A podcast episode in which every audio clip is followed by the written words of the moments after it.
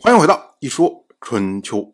鲁国第二十一任国君鲁武进入在位执政第三十一年，本年的冬天，莒国发生了内乱。这个事情呢，和莒国的国君莒密州有关。莒密州也被称为李比公，因为他做国君之前，他的封地是在李比，所以做了国君之后呢，就以李比公来称呼他。这是属于莒国的一个特殊的习惯。莒密周这个人呢，为人比较残暴，所以呢，莒国的国人都对他比较忧虑，就是搞不清他到底要干什么。莒密周呢，他有两个儿子，一个呢是和齐国的女子所生的，叫做莒去疾；另外一个呢是和吴国的女子所生的，叫做莒展于。那莒密周呢，最初比较喜欢莒展于，于是呢就立莒展于做了太子。可是没过多久呢，哎，又把他废除了。这下呢，莒国国内就开始躁动不安，大家不知道莒密州要做什么。所以呢，到了本年的十一月，莒展于就依靠国人攻击莒密州，将莒密州杀死。然后呢，莒展于自立为国君。那么莒去疾就流亡去了齐国，也就是去了他母亲的国家。春秋记录这件事情为。举人杀其君密州，我们要说啊，春秋记录谁杀谁，写谁的名就是谁的错。那这儿写了举密州，也就是说，春秋认为这件事情罪在国君。同样是本年的冬天，吴国的国君一墨派出吴国大夫屈胡庸到晋国聘问，以加强两国的关系。我们要说啊，这位屈胡庸就是之前从楚国叛逃到晋国的。楚国的叛臣屈臣的儿子一墨之所以要派屈胡庸，一方面呢，是因为屈胡庸他是吴国的行人，是吴国的外交官；另外一方面呢，也是看重这层关系，希望通过这个来拉近吴国和晋国之间的关系。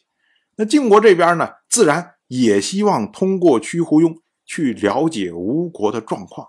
当时呢，晋国的执政大夫赵武就问屈胡庸，他说啊。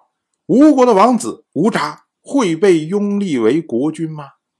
吴国的先君吴杰在朝战死，虞姬被看门人杀死，似乎上天在为吴札扫清道路，是这样的吗？我们要说啊，这位吴札之前周游列国，也去了晋国，所以呢，跟赵武之间其实关系比较好。那赵武呢，就会关注他的动向。另外呢，就是吴国自从先君受梦之后，是四兄弟连续执政，也就是吴杰、虞姬、一墨、吴札。那如今呢，兄终弟及传到了一墨这儿，所以很多人就传言说，一墨死了之后，就是由吴札来做吴国的国君。所以呢，赵武才会问这样问题。那屈护庸他就回答说：“吴札不会被拥立的。”您赵武所说的那些先君，那都是他们的宿命啊，跟吴札没有关系。如果上天真要为谁开启道路，恐怕是为当今的吴国国君一墨吧。一墨有德行，行动又有法度，德行不会失去民心，法度不会荒废事情，民众亲附而事务有序。恐怕是上天的启发吧，他的子孙必然会拥有吴国到最后。吴札他是守节者，虽然有国人的支持，但不会成为国君。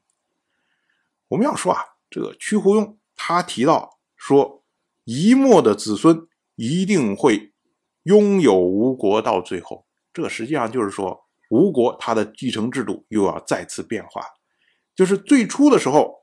他是由四兄弟连续来执政，所以给人一种感觉，好像吴国他是兄终弟及，就是变成了兄终弟及这种传承的制度。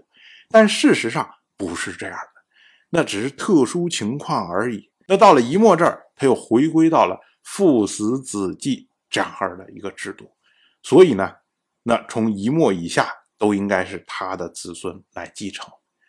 当然了，这句话其实在史学上 留下了一个非常大的悬案，就是吴国后面的这些国君都是一墨的子孙吗？